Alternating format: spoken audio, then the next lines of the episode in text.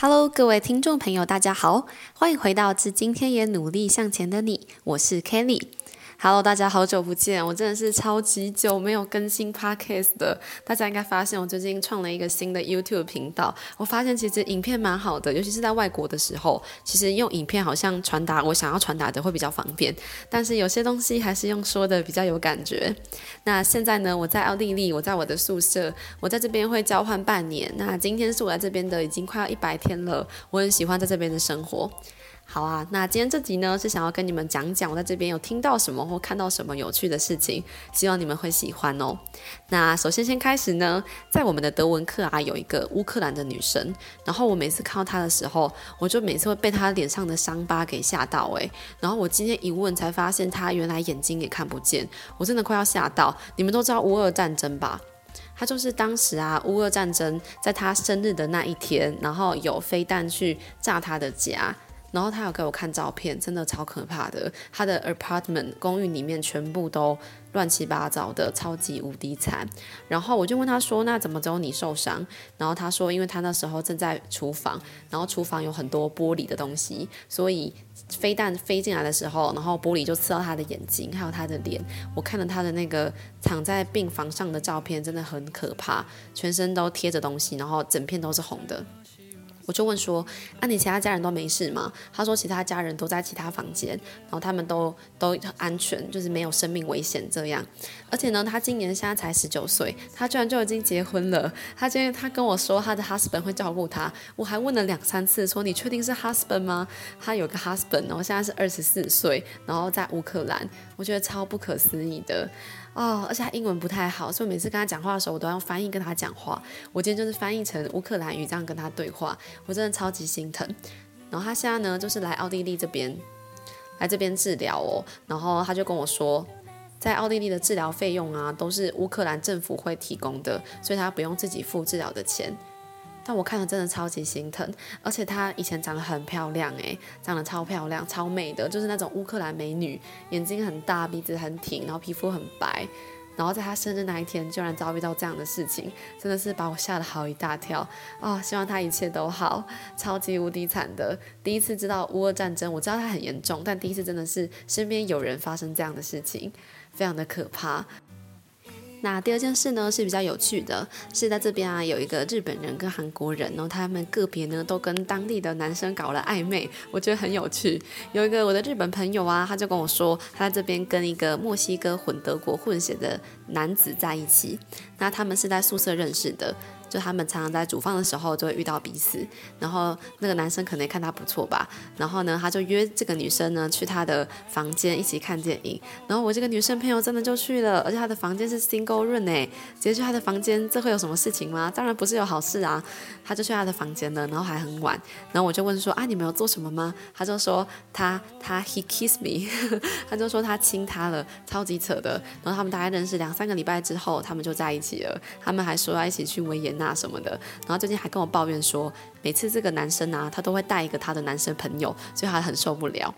但其实我这个人比较现实，然后我就问说啊，后来发现说，原来这个墨西哥跟德国男生混血，他明年要去日本交换，所以我觉得哎，可能也只是想这样子，然后认识日本人。那这边还有另外一个韩国女生，她还蛮可爱的，就是那种社交花类型的。然后她跟大家都很好。总之呢，我时常看到她跟一个斯洛伐克的男生在偷偷牵手，超级扯。然后那个斯洛伐克男生还要去她的房间。重点是他超级强，他在这边认识了一个奥地利的当地男子，一百八十五公分，超级高。他们怎么认识的呢？他们在学校外面的那种课桌椅啊，然后他在读。读书的时候，他就想要问一些德文的问题，而且他问德文问题超级简单的哦。他问他说：“student 跟 student 婷有什么不同？”这个问题基本上问我就好了。student 婷就是女学生，student 就是男学生，就这样。他因为这样就问了旁边的一个奥地利的帅哥，结果这个帅哥就跟他聊聊起来了，然后他就约他去他的房间，而且而且他的房间是有父母在的那种，他是当地学生，然后去那边也是一起看电影。重点是我问他说：“啊，你在那边做了什么？”他说他在那边 sleep overnight。我觉得超扯的。我就问他说：“啊，你是 sleep on one bed 吗？还是你是有 separate 还是怎样？”他说他们睡在同一张床床上，好扯哦。哦。第三件事情想要跟你们分享的，是我在这边有个非常好的香港朋友，他居然在伦敦，他的护照被偷了，我超级难过，而且他现在要被回去香港重新办护照，然后再来。等他再来的时候，他都已经六月底，他六月底就要走了，然后真的超级惨。他怎么被偷的呢？他已经去过了罗马跟西班牙，所以他觉得应该会没事，所以他就把他很重要的包包，我们不是出去玩都有个腰包吗？他把那个腰包放进他的白色布袋里，然后他在 SOHO 区，伦敦最热闹、最好逛街的地方，就被人家偷走了。而且他那个时候甚至正在吃台湾的鲜芋仙，他正在吃台湾的藕，然后就被偷走东西了，他超级惨。而且幸好啊，就是他在香港。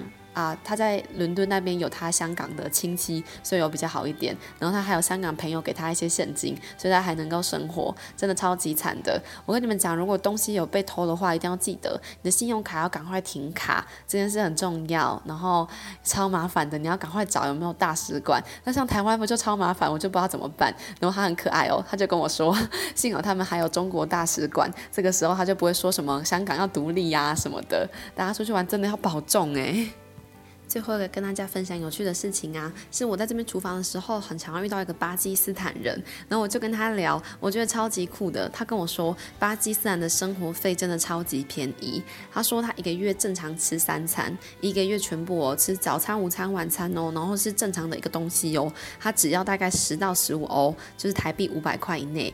整个月他食物的花费超级扯的，然后他跟我说房子也很便宜，他说他的房子是在首都，然后他是双人房，他一个人分下来，他一个月只要缴十欧元，所以他现在能来这边真的是花超级多钱。